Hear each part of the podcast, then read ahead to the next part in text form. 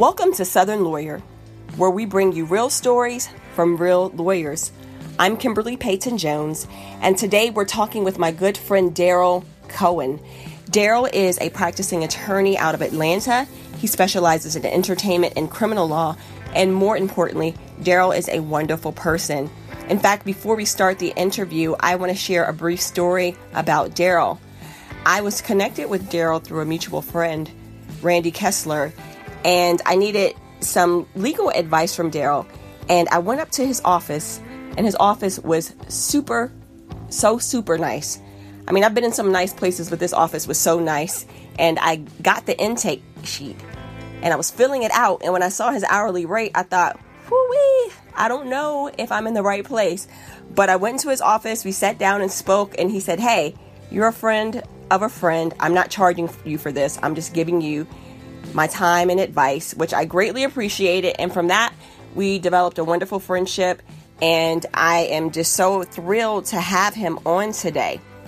So, with that, let us welcome Daryl Cohen. Daryl? I'm here. Great. How are you today? I am so sorry. I was that conference call was supposed to be 30 minutes max, and it was an hour. Oh, no problem. I understand how it goes. Well, It's thank you good. for talking to me today. How's everything been? I haven't spoken to you in quite a bit. I miss seeing you. Just doing what I do best, or what I do worst. Just doing what I do. well, that is definitely good to hear.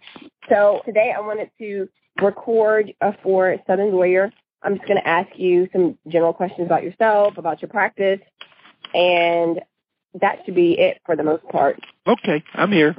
Got as much or as little time as you want. Okay, perfect.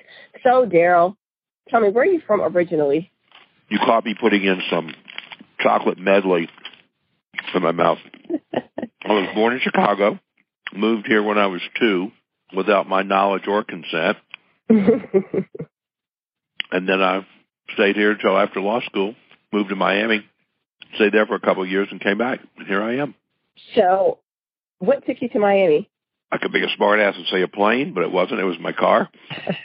the pass rate in Georgia on the Georgia bar at the time was extraordinarily low. And so I chose to go to Florida where the pass rate was high. So I took that bar, passed it, took the bar in Georgia, passed it, and then moved back here shortly thereafter. Okay, so did you go straight to law school out of college, or did you do anything else before you decided to go to law school? No, I went straight out of college because I wasn't mature enough to take time off and then go back. I knew I needed to keep it right where it was. No, I understand that too. I knew if I took time off, I probably wouldn't haven't gone back. So I know that you acted for a while. How did that come about? Well, in high school, I had a nice part in a play, our senior play, and that was pretty much it until I went to Miami and a clerk in the traffic division of municipal court said I should model. And I Mhm. kind of chuckled and said, thank you very much, but no. Then after several months, she said the same thing. And I said, okay, I need the money because I wasn't making much. Shot a composite and then moved back to Atlanta, went with a couple of agencies and had several auditions and most of the auditions said, thank you very much. Don't call us, we'll call you. And of course I never got called. And then I got a extra part on a Wrigley's gum commercial that ultimately was upgraded to a principal and I made a lot of money and had a lot of fun. So I started doing commercials, did a few, Old Spice and a couple others, and then I had a couple of bit parts in some productions. Then we ended up doing something called the Catlins, which was a strictly Turner production. It was a soap opera about the old South.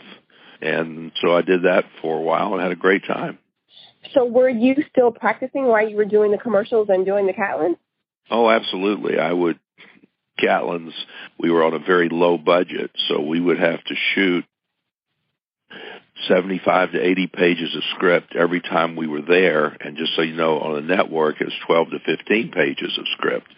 So they were re- doing rewrites and we were posting the script in front of us where the camera couldn't catch us because there was no way even someone who was good and I was fair mm-hmm. could keep up and commit that to memory. We just couldn't do it. And so we would shoot for 24 hours. I'd be on the set at 6 a.m. for hair and makeup, and I would get off the set at 6 or 7 a.m. the next morning, and we'd shoot 70, 75 pages of script. And so you weren't in a union or anything that prevented that? No, unions don't prevent that. Unions okay. just make sure that you're paid. And we were paid. We weren't well paid, but we were paid scale, which was fine. And it was fun to do. I mean, it was very grueling and we complained a lot. And then afterwards we said, you know, what are you doing? We're doing something that very few people ever have the opportunity of doing. Mm-hmm. So we just had a good time and enjoyed it, did the best we could.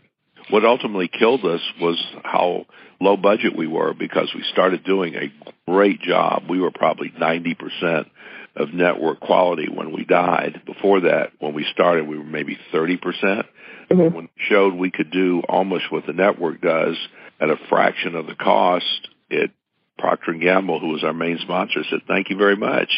We're going to stick with New York and L.A." And so we we died a happy death, but we weren't happy about it. So explain that. So they decided to pull out because you guys are doing a good job? Basically, yes. Because the soap operas in New York and in LA, and of course in those days, soap operas were abundant. The producers and directors of the soaps in LA and New York were complaining that they needed their budgets increased, and P&G kept saying, you need to have your budgets decrease. Look what the Catlins is doing. Mm-hmm. So ultimately, it got to be a point where we were just small potatoes, and they killed us to get rid of the the animosity. Okay, wow. So how was that practicing while you were on a soap opera? Did your clients recognize you?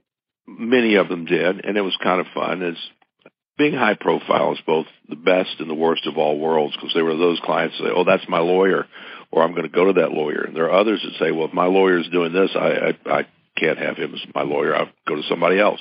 But yeah, we were very well recognized because it was on Turner and we were actually broadcast not once but twice a day. Yeah, we were cheap investment. Uh, you know, that's an interesting thing about the high profile piece. I was on a, a panel some time ago with Judge Hatchett and it was on Lawyers on Television. And she mentioned being on television and how sometimes people didn't want to come see somebody they saw on television. And I said, maybe it's because they think you're too expensive because they see you on television. Do you find that people think that maybe you're out of their reach? I think there are those that do. I think there are those that think that, yeah, you're on TV, so you're too expensive. But I think some people love to have a lawyer, whoever he or she is, that's on TV. Mm. And others don't. It's personal preference. So now tell me about your current practice. I know you do some entertainment and some criminal, but what exactly does your current practice consist of? It's probably 65%, 70% entertainment and 30 or 35% criminal defense. And how often? Go ahead. Go ahead. Um, entertainment wise, we represent some on camera people. I represent Jim Cantore from the Weather Channel and Jen Carfagno from the Weather Channel. And um, on Fox 5 I represent David Chandley, who's the chief meteorologist, and Tom Haines, who's the 11 p.m. anchor. Those are some of my best. And we have a fun time. And then we do transactional work. We represent a couple of production companies and talent that come in. Several times a year, we will have someone call and say, my daughter or son has this modeling contract. Will you look at it? And we do, and we usually tell them the same thing. It's very one-sided. Mm-hmm. But if you want to get involved in it, just tell her or him that's what they got to do. Got it. So, what does it mean to be an entertainment lawyer? Because I know a lot of people, particularly in the Atlanta area, want to go into entertainment law, but it's a a large area. Well, I like to tell people that I'm an entertainment lawyer and oftentimes entertaining because the law is the same a contract is a contract, uh, a tort is a tort. But what's different is that the way people think, and you have to know what to look for in a contract, and you have to realize that unlike in other parts of the law, many of your clients are not sophisticated. So you have to take pains to both explain what the contract has to say or the agreement and also try to dumb it down from time to time.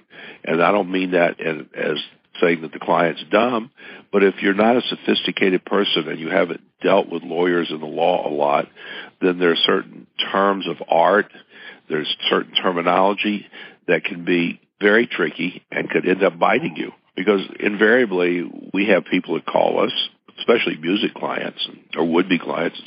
We don't really need a contract. And can you represent the whole group? And the answer is we can represent the group, but we cannot represent everybody in the group because there are probable conflicts from time to time because the recording artist is certainly the person who should have star billing or is it the person who writes the lyrics or is it the person who does the choreography?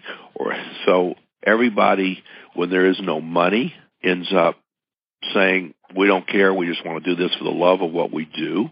And then once there's money there's a big fight and there's a fight because they don't deal with it beforehand. I also do mediation and i do entertainment mediation and i represented i didn't represent them i did a mediation for limp bizkit several years ago spent 10 or 11 hours holed up at the airport. I think it was a Clarion Inn in Jacksonville, where Limp Bizkit was one of those garage bands that was worth nothing until they were. Mm-hmm. And two of the guys said goodbye, I'm leaving. And then when Limp Bizkit made money, they said, wait a minute, we were here at the beginning. We, we need some money. So one of them did not have a lawyer, and they sued their old group and I think they got something like around two or three thousand dollars. The other one had a lawyer, and that person got something because I mediated it in the six figures. Mm. Well, Paige, you have a lawyer? Uh, well, I think it does, but not always. I mean, there are times when you represent an on-camera person, especially the smaller market, where there's only so much that the station can offer, and I don't care how good this person may be they're not going to offer any more. And you try, and sometimes you have success, but other times they say, thank you very much. You and your client take this, or we'll find somebody else. Yeah.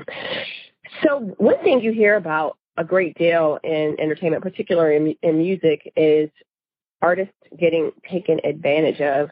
And you kind of alluded to that. What are some of the common things that happen where the artist is taken advantage of, or at least feels like he or she is taken advantage of?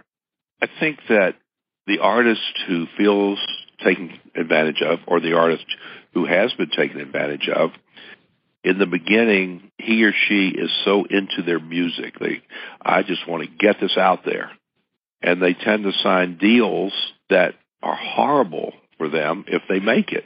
Now keeping in mind most artists never make it so you never know how bad the deal is. Hmm. but after they make it and they see that they've they're stuck with all of this percentages that are not good for them, then they complain. Now the truth is they should go to a lawyer in the beginning, but I can talk about that. We can put it on billboards. We could use all sorts of social media, but people still ignore it because it's my music that I want to get out there until there's money involved and I want money. But I've just signed my rights away. I mean, that goes on forever. It's never going to be perfect, but the more sophisticated the client, when I say sophisticated, I mean knowledgeable that, mm-hmm. hey, I really do need a lawyer. You know, I need somebody at least to take a look at this and pay them. And so many people, Kimberly, when it comes to especially music, say, oh, you know, I'll pay you later. But later never comes. So mm-hmm. they end up either getting no lawyer or having bad advice from a lawyer that doesn't know the biz. So you mentioned about people who are going to work with the station and the station only has but so much money. So does that happen in music? Does the artist in the beginning stages really have that much negotiating power where they can ask for changes to their contracts? You can ask, but you hit it. There's negotiating power is all about leverage. So what do you do if you want to jump in as a recording artist? You accept the fact that you're not going to win the first time out.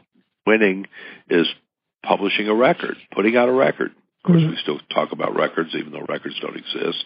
But the deal there is is to keep it very short term, or to have terminology in there that once you hit such and such a level, then the money goes up.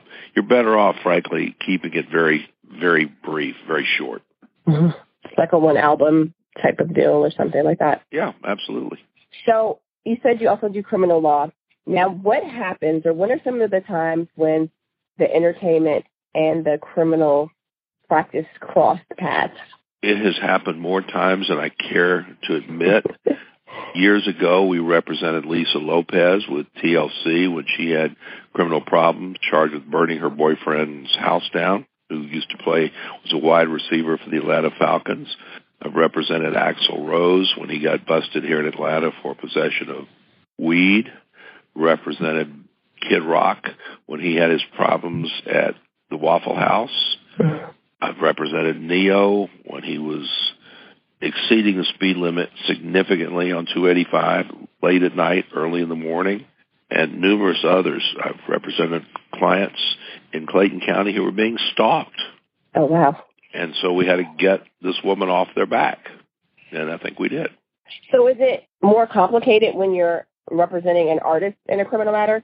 If he or she is a high profile artist, absolutely more complicated because there are those that see this artist and just want to touch her or him and say, oh my gosh, can you believe who this is? This is fabulous, unbelievable. And then there are those that say, I put my pants on the same way he does. She's no cooler than I am. She's just lucky. And so you don't know. You have to be very flexible and malleable because depending on who you're coming up against as a defense lawyer, you have to deal with the prosecutor, either for a misdemeanor or a felony, and you have to deal with the judge. And you've got to have a pretty good pulse to know how that judge or how that prosecutor thinks and why they think the way they do. Sometimes you have to really work hard to turn them around. Other times, I mean, just delighted. I represented, oh gosh, on a DUI from Alabama. Can't remember. He's the last living member of Lynyrd Skynyrd. I think he was the last one. And he got a DUI. And I went to court and the clerk looked at the prosecutor and said, you better give him a great deal or I'm not going to work here anymore. That's pretty rare, but it's certainly accepted and graciously accepted because when you're representing someone in a criminal case, normally you're on the bottom looking up, up, up, peering up, praying you can get up. Yeah, absolutely. Well, I know you've been in Georgia for a long time and spent some time in Florida. And generally speaking, Georgia has not been considered to be an entertainment mecca, but that's changing. How have you seen the entertainment industry change over time in this area? Because of the tax credits, the film industry has not gotten better. It has exploded in such a way that I don't think anyone could envision things happening happening. We're shooting 45, 50 projects a month at any given month. There was a time when I was in the early days of acting here in Atlanta when we were lucky to get an audition or two every two or three weeks. Forget doing a gig. We just didn't get it. There was nothing shot here. It was what we finally had In the Heat of the Night, the episodic TV series. It was fabulous because actors got to work and they got to work a lot. Not a lot of actors, but a nice amount. So it's kind of a weird thing here. Now, thanks to the tax credits, it has exploded. And Florida killed their tax credits. North Carolina killed theirs. Louisiana dampened theirs. And let's face it, the difference if you're doing an outtake of western North Carolina and North Georgia, the mountain trees look the same. There's no difference between Savannah, Georgia and Charleston, South Carolina. They look the same. And the panhandle of Florida, not much different from South Georgia. So they go where the money is best. And it's a money money making affair. And that's what they want. Wow. Well, can you tell us a little bit about your conferences that you do Oh, for people who are interested interested in entertainment law? Sure. We do an entertainment, sports, and IP conference every year. We actually do a ski CLE, which is very, very small. We maybe have 20 people at the ski CLE. But the entertainment sports law conference and IP It happens usually the second weekend in November, and we're always offshore. Last year, for instance, we were to be in San Juan at the Ritz. Uh. Something called a hurricane came to visit, and we were able to move the conference to Jamaica to the Hyatt. But we try to do it. It started back in the 80s when I used to go to New York, go to PLI, the Practicing Law Institute conference, and I think in those days the tuition was around $750 for three days, and you had to fly up there, and of course you had to find a place to stay, and then you had to go out to dinner somewhere. Never a bad thing going to dinner in New York, but it was very expensive. And if Kimberly was speaking as an example, and I really resonated with what you had to say. I'd want to talk to you when you finished your panel. Where's Kimberly? You ask. And they said, oh, she had to go back to her office. And so I realized that was happening all too often. And I thought I could start something better, less expensive, in a place where people would congregate and when they were done with their panel, you could stand there and sit there and have lunch or have a drink with them, and it would be terrific. Great. So, so are you still doing it? So we started in 1987. We went to Jamaica to a place called Hedonism 2. Yes, you heard me right. Yeah, and I heard of that place. there were 12 people total, including spouses and main squeezes. And Hedonism 2 did not have any meeting rooms, and we had no history, no sponsors, and no underwriters. So we went to their disco where we had our meetings, and they were delighted to have us because, quite frankly, we legitimized the place. We did that in 1987, skipped a year, 1989, we went back to hedonism, and then we skipped another year, went to Acapulco. We had about 52 people there, and ever since, we've done it every year and we have a blast. People are delighted to have us there because we're at a time of year when there isn't a lot going on, and our business is pretty darn important. So where is it going to be this year? This year will be at the Westin Resort in Grand Cayman, November 7 through 11. Nice. We'll well, probably have 250 people there. Wow. That's a lot of people and there's time for everybody to, to talk and ask questions. If someone says, there's Daryl Cohen, I've heard about him, heard him on Southern Lawyer, I want to have a conversation with him, they can just come right up to you and engage you. And that's the beauty of our conference because we're offshore and we're all pretty much huddled together that if somebody wanted to talk to me and I'd go leave the panel, he or she can come right up and say, "Hey, let's talk." And I'll say, "Well, can we wait five minutes? Let's go have lunch, or go by the pool, or go to the ocean." And it's a very idyllic setting for the type of communication that you want in a conference. And we've got people coming from all over the world: Brazil, China, Argentina, mostly United States, and from here we have our largest contingents from Georgia, a large one from Florida, California, Tennessee, mostly Nashville, New York, Chicago. It's just amazing the people that go. And once they go, they always come back. They consider it just a big family. Nice. And we encourage that. Well, Gerald, thank you so much for being on today. I really appreciate your time. I know you're very busy. So uh, I just want to thank you for your time and hopefully encourage people to come out to your conference. And do you have a website that you like people to visit?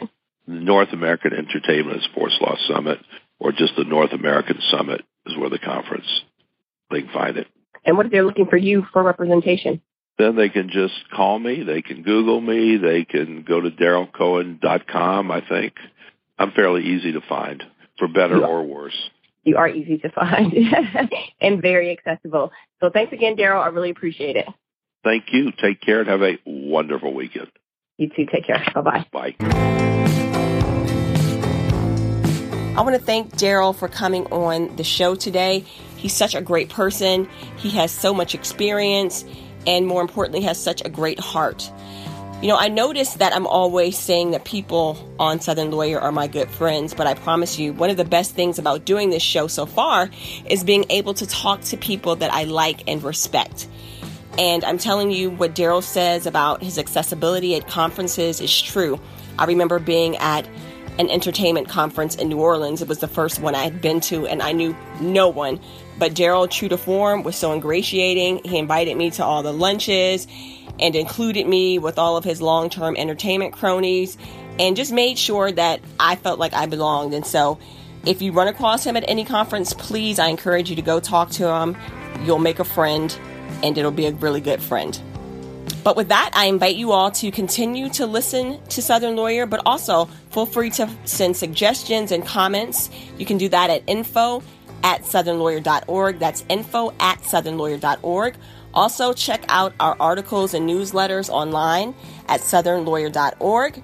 Again, I'm Kimberly Peyton Jones, and I want to thank you for listening to Southern Lawyer, where we bring you real stories from real lawyers.